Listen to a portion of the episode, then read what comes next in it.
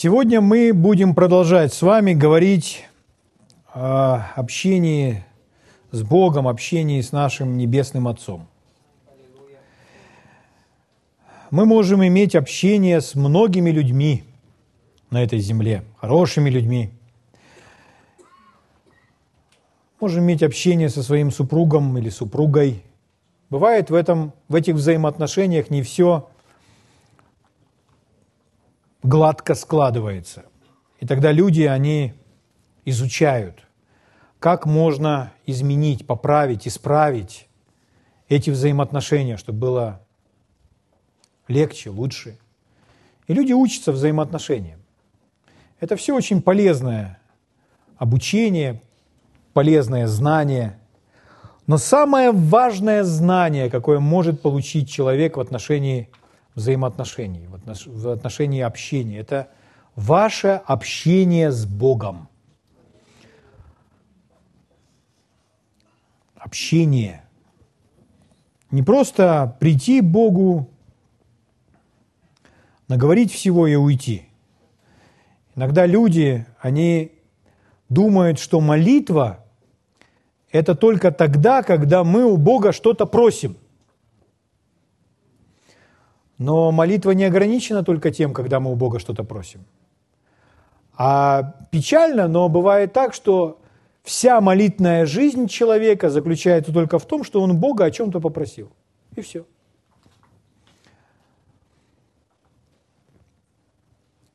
Но наше с вами признание Бога как Отца, осознание того, что мы благодаря крови Иисуса можем приходить к престолу милости, к престолу благодати, с дерзновением, дает нам право быть в присутствии Бога в любой момент вашей жизни, всегда, и днем, и ночью.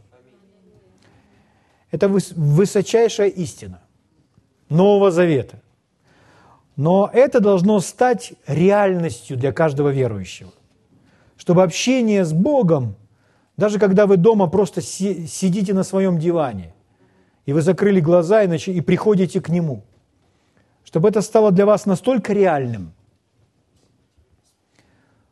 что это не было время, когда вы просто что-то сказали Богу и не получили ничего в ответ. Нет. Это ваше было время общения с великим Творцом, с великим Создателем, который является вашим Отцом, который живой, который не немой, ни глухой, ни немой. Он вас слышит, и Он с вами разговаривает. Он дает вам сразу знать. Он очень уважительный, поэтому Он не молчит, Он сразу же отвечает. Только вы, он не будет вас перебивать, но только вы сказали что-то и поставили точку в своем предложении, или, может быть, вопрос, он сразу же реагирует на ваш вопрос, потому что он любит, он умеет уважать, относиться к вам с почтением, с уважением. Он не вводит вас в замешательство, не играет с вами в прятки. Потому что если бы он играл в прятки, он бы так спрятался, что вы его точно не нашли. Он же всемогущий. Но он говорит, ищите, я обязательно буду найден вами. И ищите не потому, что прячется, а просто чтобы обратили свой взор свое внимание сфокусировали на нем. Отвернулись от просто повседневных дел, от повседневной суеты и пришли к Нему.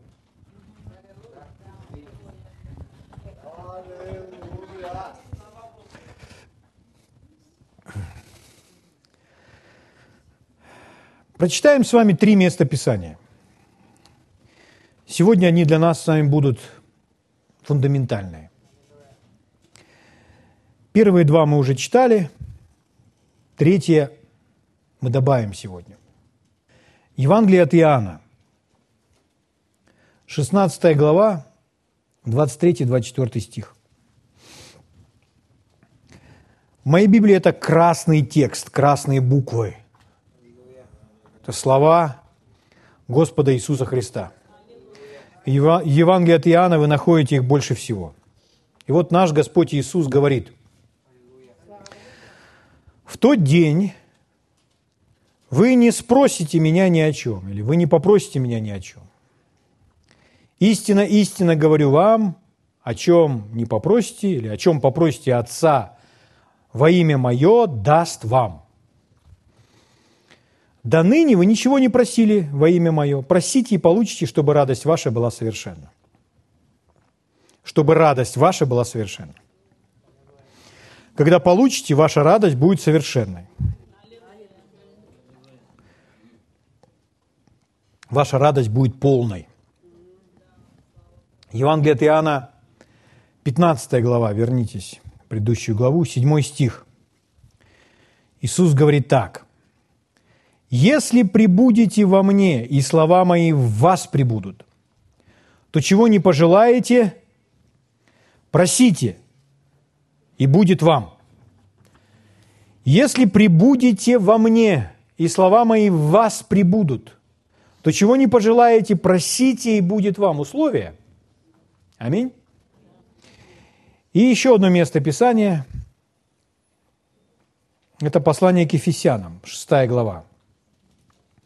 18 стих. Это также стих, который говорит о молитве. Это говорит апостол Павел под вдохновением Святого Духа всякою молитвою и прошением молитесь во всякое время. Во всякое время это понятно? Всегда. Молитесь во всякое время духом и старайтесь о всем самом со всяким постоянством и молением о всех святых. Итак, всякую молитву и прошением молитесь во всякое время духом – молитесь во всякое время духом. В другом переводе с помощью духа. То есть эта фраза подразумевает, как молиться духом на иных языках, и также будучи ведомые духом. И один исследователь, знаток греческого языка, он сказал, что правильнее было бы перевести с помощью или будучи ведомыми духом. И фразу «будучи ведомыми духом» включается все. И молитва на иных языках также. Угу. Поэтому всякую молитву и прошение молитесь во всякое время духом или с помощью Духа Святого. Вот мы с вами прочитали три места Писания. Иоанна 16 глава, 15 глава и Ефесянам 6 глава. И что мы с вами обнаруживаем во всех этих трех местах Писания? Что в нашу с вами молитву, о которой идет речь в этих местах Писания, вовлечены все трое. Отец, Сын и Святой Дух. Поэтому сегодня мы с вами поговорим о составляющих вашей молитвенной жизни, вашей личной молитвенной жизни. Если вы будете осознавать, понимать эти составляющие, эти такие звенья, из которых строится вся цепочка, или такие кирпичики, из которых строится все, все знание, понимание того, что есть такое молитва, то вы избежите многих проблем. Они просто снимутся. Итак, прежде всего, самое первое, вот что мы с вами должны понять. Читая эти местописания, мы видим, что вовлечены все трое, вся троица, вся, все три личности Божественной Троицы. Бог, Он один, но Он в трех лицах. Часто люди спрашивают, как это один, но в трех лицах? Что это такое вообще? Ну, есть много примеров этого. Например, церковь. Церковь, она одна – но имеет много членов. Семья, она одна, но состоит из многих членов. Поэтому Бог, Он один, но Он в трех лицах. Отец, Сын и Дух Святой. Когда мы с вами молимся, то Иисус дал нам подробную инструкцию, как молиться. Он сказал, попросите у кого? У Отца. Согласно учению Иисуса, нужно просить у Отца – Павел говорит, я преклоняю колени мои пред Отцом Господа нашего Иисуса Христа. Угу. У нас есть право приходить к престолу милости, престолу благодати, над которым восседает наш Небесный Отец. Поэтому мы молимся Отцу, но мы молимся во имя Иисуса. То есть Иисус наш путь, Иисус наше право, Иисус наша дверь к Богу Отцу. Поэтому мы молимся Отцу во имя Иисуса, и мы прочитали всякую молитву, и молитесь во всякое время Духом – мы молимся с помощью Духа Святого. Дух Святой во всем этом нам с вами помогает. Он наш помощник. Аминь. Он поддерживает нас в этом. Слава Богу. Итак, очень важная составляющая для вашего понимания вашей личной молитвной жизни. Что мы должны четко осознавать? Итак, первое. Когда мы молимся в нашу молитву или в правильную библейскую молитву, стихи, которые мы с вами только что читали, о которой учит Иисус, то такая библейская молитва приносит следующее в нашу жизнь. Первое. Молитва приносит нам личное общение, личное, персональное, личное общение, личное прикосновение или личный контакт со всеми тремя, с Отцом, Сыном и Святым Духом.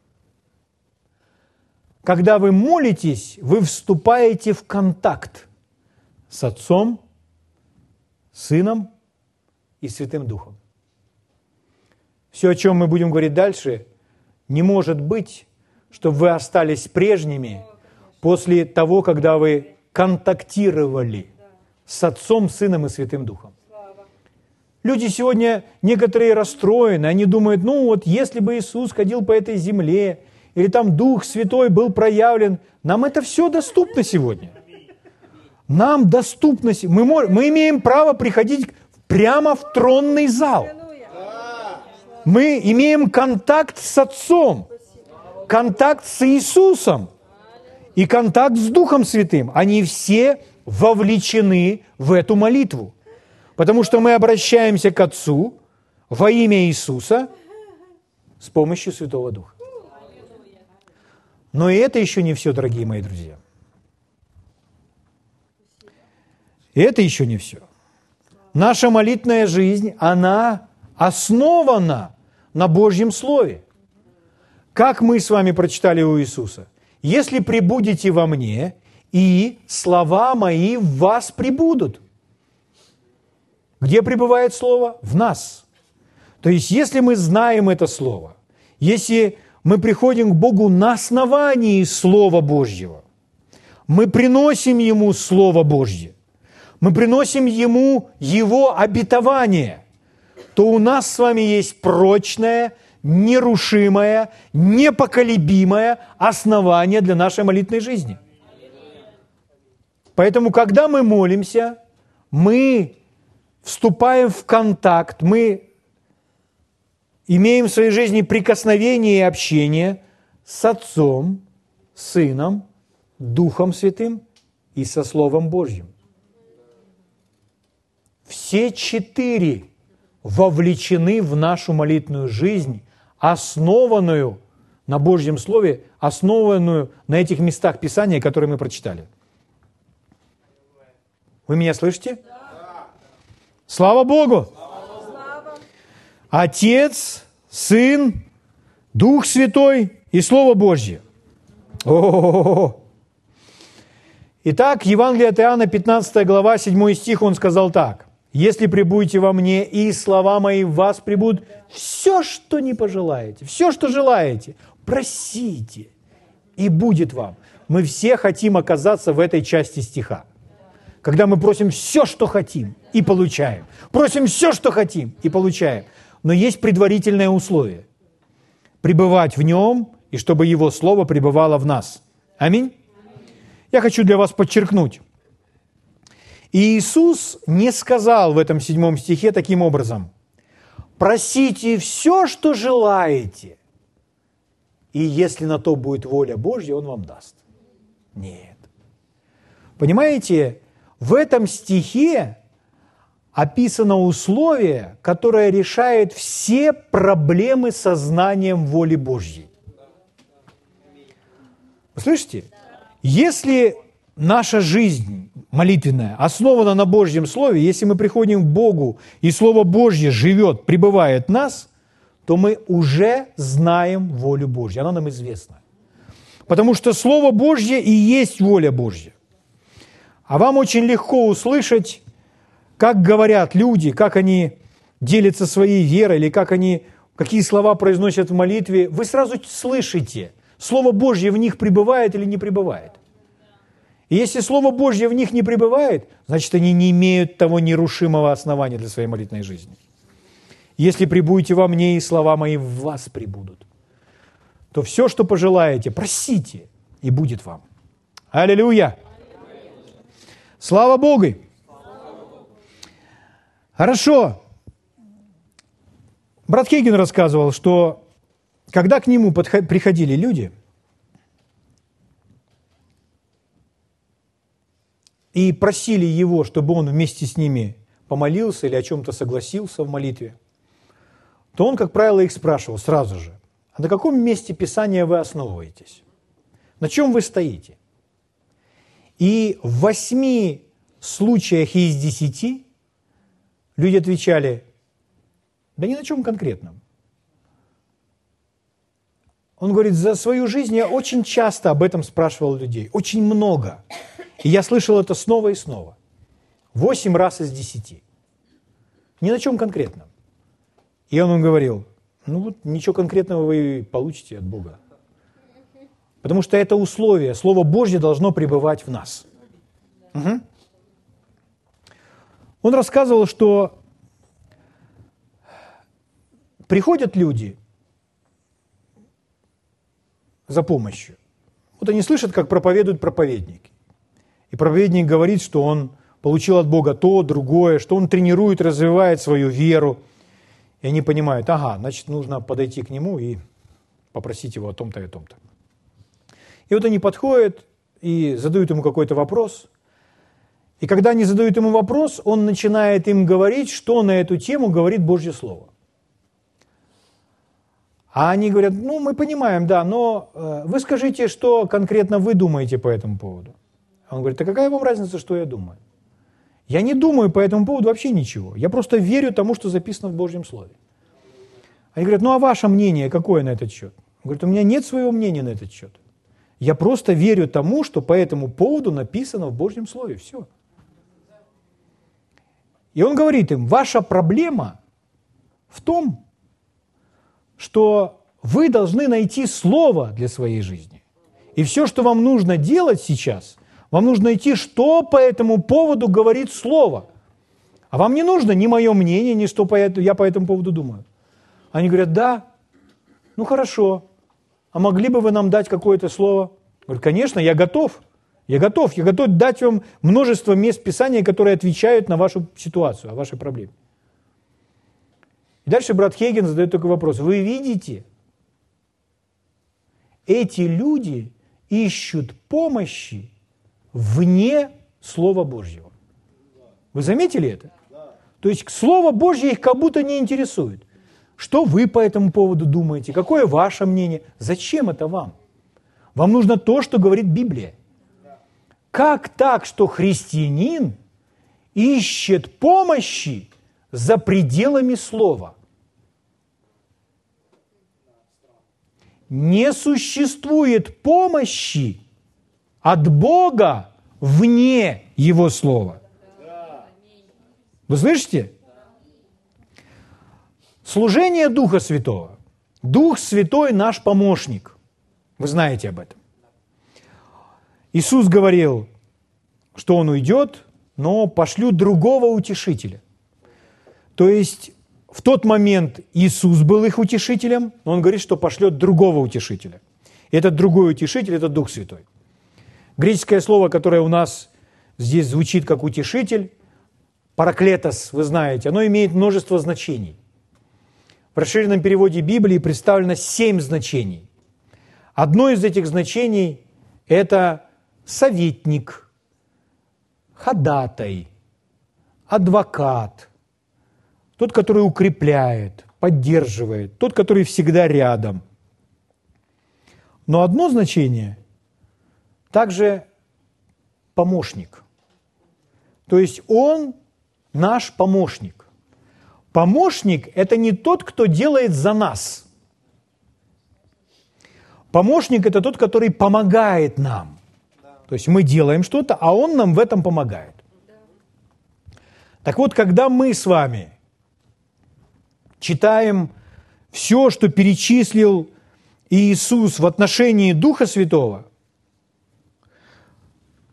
его служение, то, например, Евангелие от Иоанна 16 главе 14 стихе Иисус так говорил, «От моего возьмет и возвестит вам». То есть скажите, Дух Святой будет говорить что-то вопреки слов, которые произнес Иисус? Нет. Нет. Потом в другой главе он говорит, Он напомнит вам все, что я говорил вам. Скажите вслух, пожалуйста, Он напомнит. Скажите так.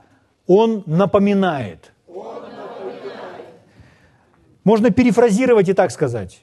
Одно из служений Духа Святого вам – это напоминать то, что сказал Иисус. Понимаете, что напоминать – это не значит, что вы этого не знаете. Напоминать – это значит, что это слово уже вами принято. То есть это слово уже в вас пребывает. Но что делает Дух Святой? Он вам напоминает эти слова. То есть если вы проводите в общении с Богом, и у вас возникают, вам нужны эти молитвенные слова, и вам нужно какое-либо видение данной ситуации или какая-либо картина, то в вас чудесным образом начинают всплывать эти места Писания. Вы просто начинаете их вспоминать. И человек может расценить это так, что я вспомнил. Но когда вы встали на молитву, то вдруг эти места Писания начали в вас подниматься.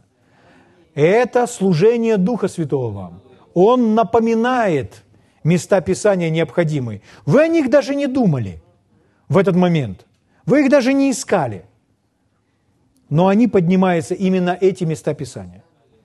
Если человек не знает мест Писания, то он не дает возможность Духу Святому выполнять свое служение в его жизни. То есть если человек пренебрежительно относится к Слову, и он не попадает в этот стих, если прибудете во мне, и слова мои в вас прибудут. То есть мы не, мы не выполнили своей части. Его слова не пребывают в нас – мы отрезаем от себя возможность Духа Святого служить нам этой частью своего служения, напоминать нам все, что сказал Иисус. Но если Его слова пребывают в нас, то у Духа Святого есть работа, потому что мы выполнили свою часть. Он нам это все напоминает. Аминь. Слава Богу. Итак, помощь для нас с вами, она находится где? В Слове Божьем, прежде всего – Аминь. Спасибо, Господь. Итак, вы получаете Слово, вы читаете свою Библию каждое утро, свою главу, читаете молитвенно, размышляете над этим. Потом в течение дня вы приходите к Богу и обращаетесь с Ним по какому-то поводу. И что делает Дух Святой? А Дух Святой начинает поднимать в вас эти места Писания, которыми вы себя накормили – и это получается, что вы получаете, обретаете от Бога руководство по данной ситуации или ясность, видение, картину данной ситуации. Угу. Слава Богу! Хорошо, дорогие, давайте еще немножко об этом. Еще до того, как Иисус пошел на крест, до того, как Он пролил свою кровь, до того, как он умер на том кресте, был положен в гроб, потом воскрес, потом воссел одесную Бога Отца. То есть до всех этих событий он сказал, я пошлю к вам другого утешителя. Угу. Он был утешитель, на, наш, на его место приходит другой. В то время, когда вы, если бы вы ходили с Иисусом, у вас всегда была бы возможность задавать ему различные вопросы, попросить его о помощи, сказать, как поступить в той или иной ситуации – Потому что Иисус был утешителем. Он был помощником, параклетос. Тот, кто рядом. Но теперь это кто? Теперь это Святой Дух. И Дух Святой не ограничен там Галилеей или Иерусалимом. Дух Святой всюду. Поэтому у нас с вами есть возможность обращаться к Нему всюду. И самое интересное, Он не спит. Вы можете обратиться к Нему в полночь и в три часа ночи. Слава Богу! Так? Аллилуйя! Итак, дам вам другого параклетос, другого утешителя, другого советника или советчика, другого помощника. Это все значение этого слова. А дальше 18 стих. Это Евангелие от Иоанна, 14 глава, 18 стих. «Не оставлю вас сиротами, приду к вам». Угу. «Не оставлю вас сиротами, приду к вам». Поверните соседу и скажите, мы не сироты. Мы не оставлены. Поэтому всякие такие песни «Не оставь меня», «Не покинь меня» – это все не соответствует священным писаниям. Их нужно просто выбросить. Да? Он сказал, не оставлю вас сиротами, приду к вам. Смотрите, как звучит другой перевод этого места Писания, 18 стиха. «Я не оставлю вас без помощи».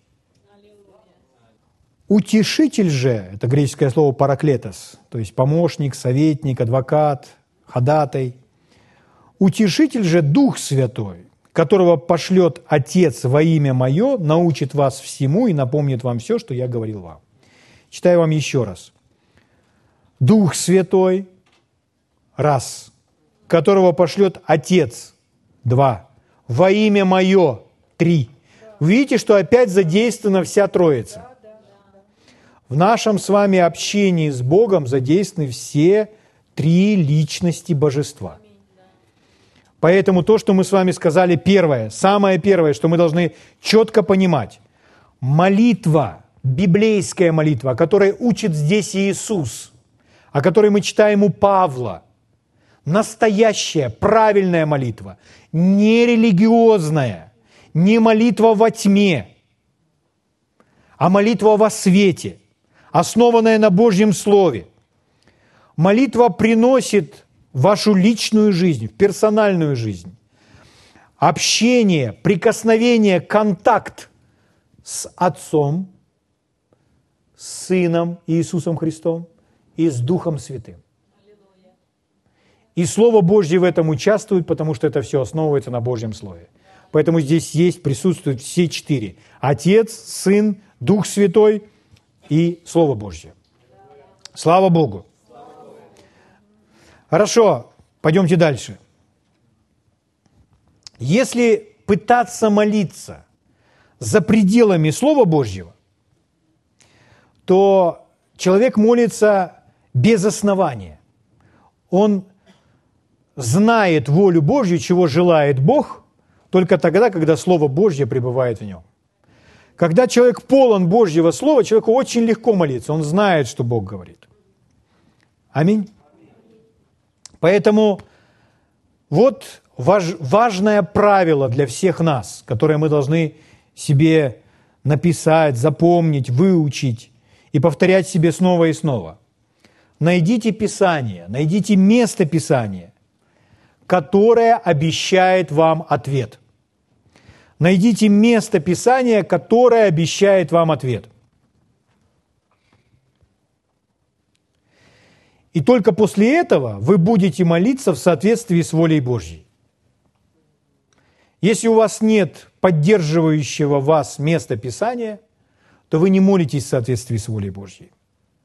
Если же я не могу найти место Писания – то мне не нужно об этом молиться. Вообще об этом не молитесь. Не можете найти место Писания? Не молитесь об этом.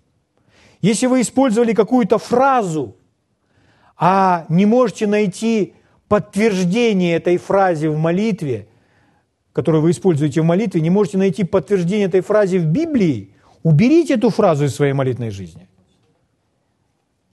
У вас должно быть место Писания. И если мы что-либо просим, у нас должно быть место Писания, которое обещает нам ответ. Найдите. Это наша ответственность найти это место Писания. Аминь.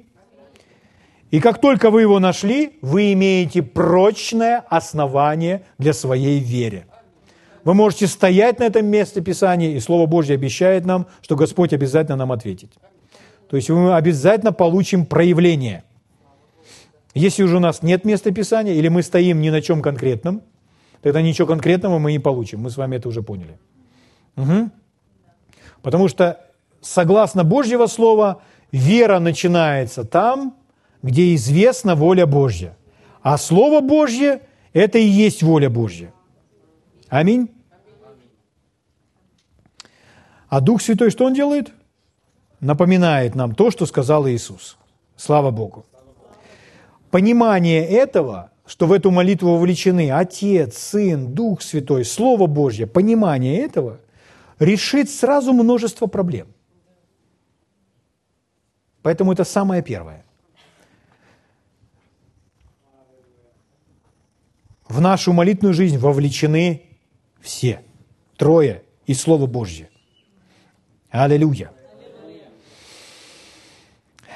И, а, а без этих условий невозможно иметь эффективную молитвенную жизнь, не соблюдая этих условий, пренебрегая этими условиями. А мы же хотим иметь успешную молитвенную жизнь. Слава Богу. Следующее.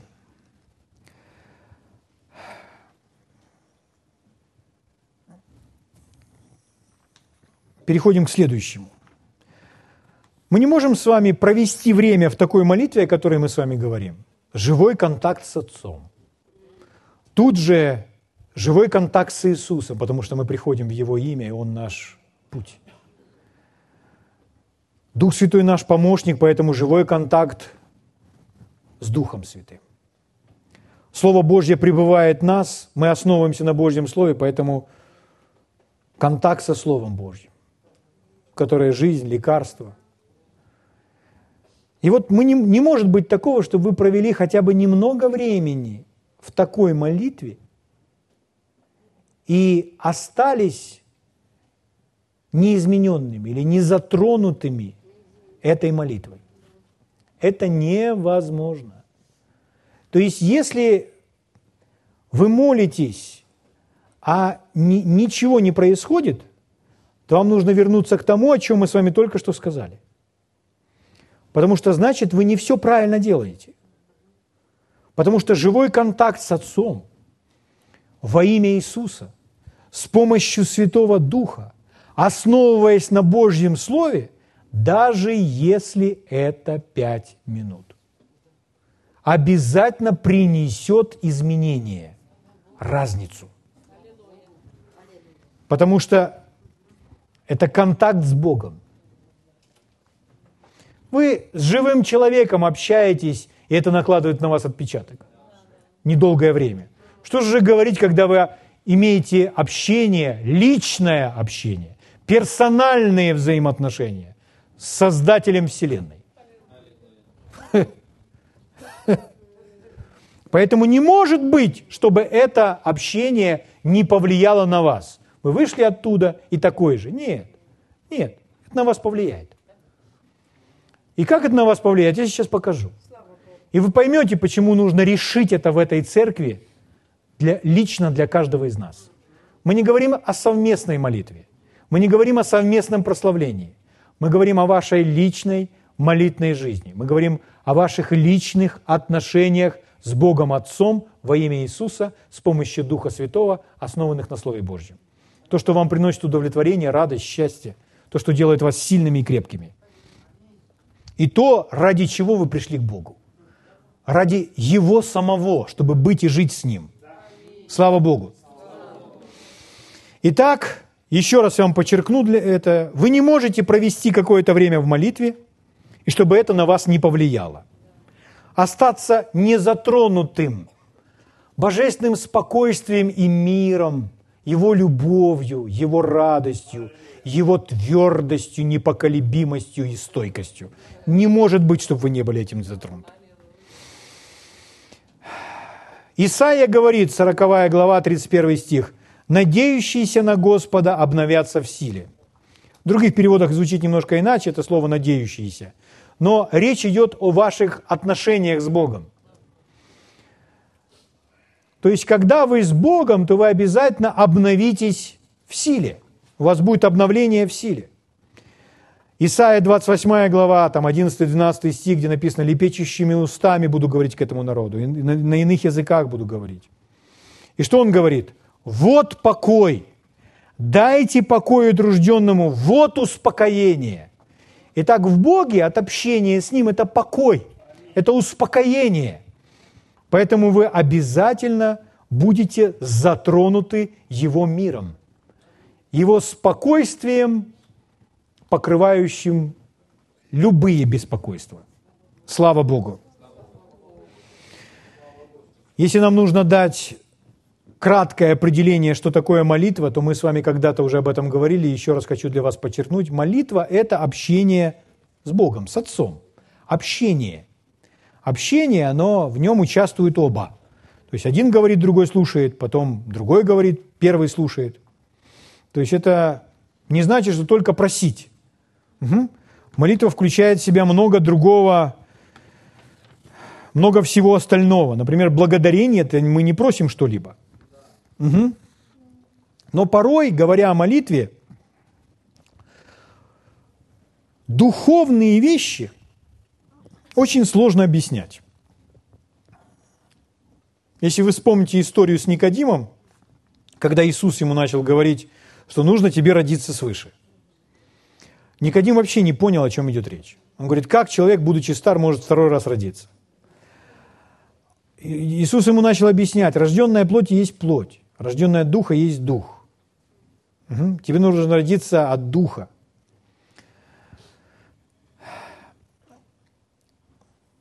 То есть на простых примерах Иисус объяснял ему духовные вещи. Но еще раз, сложно рассказывать, объяснять какие-то духовные перемены, которые у нас происходят. Например, как приходит вера. Мы знаем, что вера приходит от слышания. Но как, как человек себя осознает, как он переживает эту веру. Как это объяснить? Сложно объяснить. Человеку нужно пережить. Или вспомните себя, когда, может быть, вас первый раз наставляли в принятии крещения Святым Духом. Ты будешь говорить на иных языках. Что? Я? Мне выучить эти слова? То есть, когда человеку говоришь, у него у разных разные понимания там, и он и вот, ум тут начинает мешать. Потому что естественному уму очень сложно объяснить духовные вещи. Естественный ум многого так и не понимает. Мы понимаем многое посредством откровения. Поэтому, чтобы понять духовные вещи, их нужно просто пережить.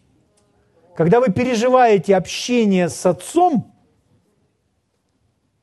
вы переживаете контакт с Ним – и вы понимаете, что Бог не бывает абонент недоступен, Он всегда доступен, и вы ждете любой момент, любой, любой момент, чтобы успокоиться и закрыть свои глаза, когда у вас есть такое переживание, то вы точно это понимаете изнутри. У брата Хейгена было такое переживание, что однажды он молился, и он этого не ожидал. Но он увидел, что он стоит посреди тронного зала. В прямом смысле. И на троне восседает Бог Отец в своей славе. Рядом с ним Иисус, одесную по правую руку Бога Отца. И он стоит в тронном зале, он восхищается Богом, это случилось с ним прямо посреди молитвы. Ну, он это увидел. А мы с вами этого не видим, но Слово Божье говорит, что так оно есть. Что мы приходим к престолу благодати и милости. Мы не приходим этими ногами. Мы приходим внутри, верой своей. Вот мы закрыли глаза, обращаемся к Богу, все. Духом мы с вами в тронном зале. Слава Богу. И здесь нет ни времени, ни расстояния, никакого ни перемещения. И вот он оказался посреди тронного зала, и он видит Бога Отца. в славе. И Бог Отец говорит к нему, «Сын, что ты хочешь? Почему ты пришел? Что ты хочешь, чтобы я для тебя сделал?» И брат Хейген сказал, «Отец, я не пришел, чтобы что-то у тебя попросить. Я просто пришел для того, чтобы сказать тебе, как сильно я тебя люблю. Брат Хейген говорит, у меня было такое осознание, что слезы стоят у него в глазах от моих слов. И он сказал, сын, это так ценно для меня, это так дорого для меня.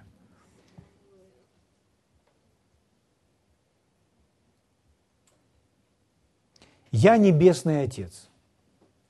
И я готов сделать для своих детей гораздо больше, чем их земные родители. И я их люблю гораздо больше, чем любой земной отец. Я небесный отец. Это переживание. Когда вы переживаете это в своей личной молитвенной жизни, это меняет все. Выходя из тронного зала, вы не можете выйти прежним. Вы не можете остаться незатронутым тем, что с вами случилось и что с вами произошло. Вы слышите меня? Слава Богу. Поэтому следующее. Что происходит, когда вы молитесь? Небесный аромат от Господа небесный аромат, который исходит от Господа Иисуса, от Отца, остается на вас после молитвы. Небесный аромат от Господа остается на вас после молитвы. И атмосфера, которая исходит от вас, влияет на окружающих вас людей так, что они тоже становятся другими. Они начинают это тоже осознавать. Тот аромат, который исходит от вас, потому что вы пришли из тронного зала. Ну, я использую такую иллюстрацию, потому что мне это очень наглядно, часто в моей жизни это случалось. Когда мы в своих домах, в квартирах, тем более если у вас нет вытяжки, и вы что-либо жарите, и особенно если жарите рыбу, то если рядом где-то висит одежда, и этот дым распространяется по кухне, там, по квартире, и где-то находится одежда, может быть, вы, вы вообще не, не рядышком одежду где-то повесили, то эта одежда впитывает в себя запах. И если вы оденете эту одежду, и, может быть, даже вы уже не чувствуете, вам кажется, что она выветрилась, но вы приходите в какое-то место – а все окружающие, вы не чувствуете этого. Вы привыкли, вы принюхались. А все окружающие говорят, слушай, что у тебя, вы, вы жарили рыбу? А вы говорите, да, а ты откуда знаешь? Или вы приходите и говорите, ты что, а окружающие, ты что, только что молился? А вы говорите, ага, а ты откуда знаешь? А? Аромат от Господа – аромат, который исходит от Господа, остается на вас после молитвы. Аллилуйя! Итак, а теперь держитесь, друзья. Кто провел время с Господом, приносит с собой иную атмосферу, как мы поняли, и этот человек становится, можете записать себе четыре самые явные характеристики. Этот человек становится очень медлителен – на слова. Если вы встретите кого-то, кто особенно болтлив, знаете, этот человек не провел время с Иисусом. Этот человек не провел время с Господом. Чего вы так притихли? Итак, этот человек будет медленно слова,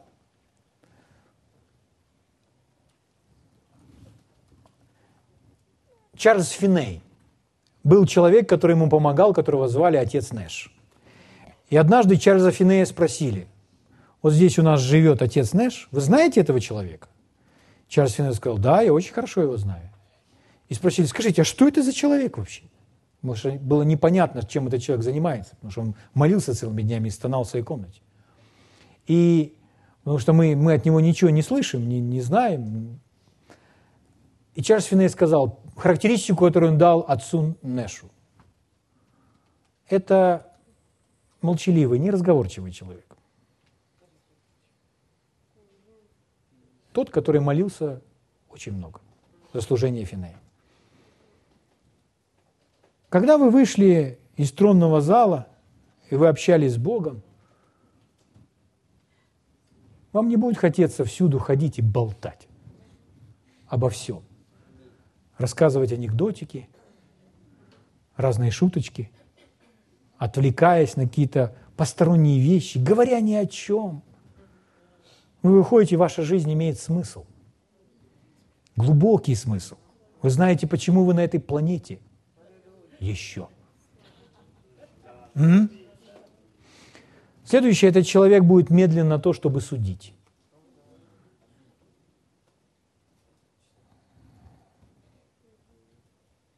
Сразу вынося свое суждение в отношении одного, другого, третьего, четвертого, пятого, десятого.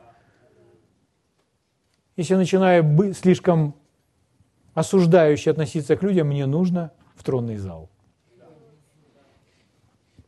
Следующее.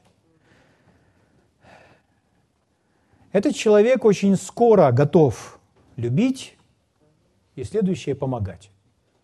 Итак, он медлен на слова и на то, чтобы судить, а скор на то, чтобы любить и помогать. Вот аромат, который исходит от этого человека. Вот качества, которые присущи тому, кто общался с Богом.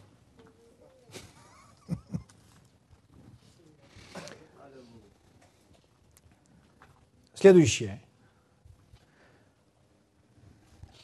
Не может быть, чтобы вы провели время с Богом, и вы не стали увереннее, тверже, стабильнее, непоколебимее, потому что вы провели время со скалой вашего спасения. Поэтому смотрите, если вы обладаете таким характером, что у вас быстро меняется настроение, что вы быстро что-то бросаете, вы быстро разочаровываетесь, быстро падаете, одним словом, у вас нет стойкости, твердости, прочности. Вы эмоционально неуравновешены. Знаете, что вам нужно? Вам нужно общение с вашим отцом общение с Отцом повлияет на вас настолько, что вы станете благословением для многих других людей своей стойкостью, выдержкой, непоколебимостью, твердой своей верой. Потому что вы имели общение со скалой вашего спасения, нерушимым основанием. И еще одно. Это будет четвертое у нас. в жизни людей, которые проводят время с Богом, имеют общение с Отцом, присутствует такое святое спокойствие, такое святое спокойствие, которое бросает вызов, вызов тем, кто вокруг, кто беспокоится. что они жаждут обрести такое же спокойствие, такой же покой. Поэтому на вас будет наложен следующий отпечаток. Вы будете в Божьем мире, в небесном, в святом покое, спокойствии.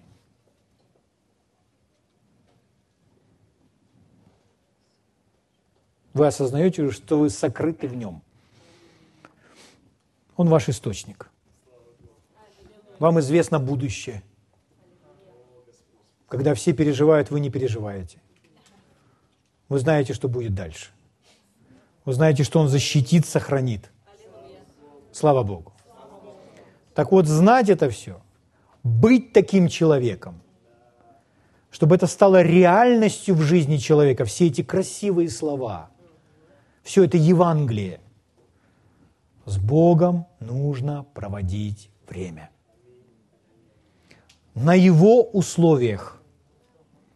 Не приходить к Нему со своими условиями и потом после молитвы уходить неудовлетворенным, а прийти к Отцу во имя Иисуса, позволить Святому Духу нам помогать, полностью основываясь на Божьем Слове.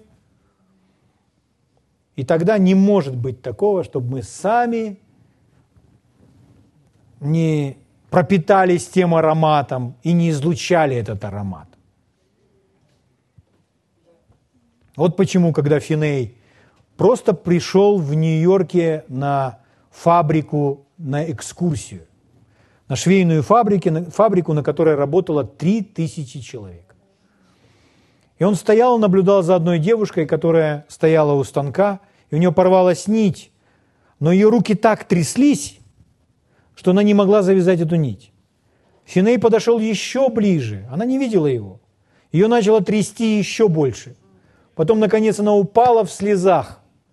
Когда увидели другие люди происходящее, они тоже все начали плакать.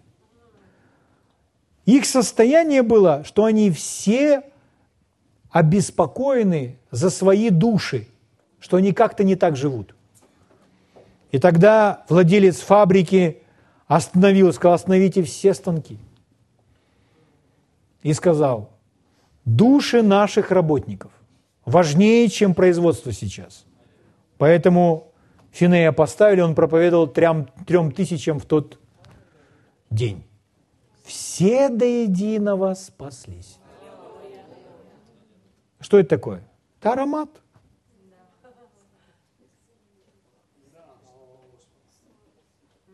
Когда люди думают, что слово просто достаточно, просто кому-то сказать слово. Если человек внутренне, в своем сердце не готов, то он только ожесточится на это слово. Поэтому важно, чтобы сердце было мягким, смягченным. Это ту работу, которую производит Святой Дух. И это приходит все через молитву. Аминь. Слава Богу. Итак, мы молимся Отцу во имя Иисуса с помощью Духа Святого, основываясь на Божьем Слове. Мы еще продолжим на эту тему. Давайте встанем на ноги и поблагодарим Господа.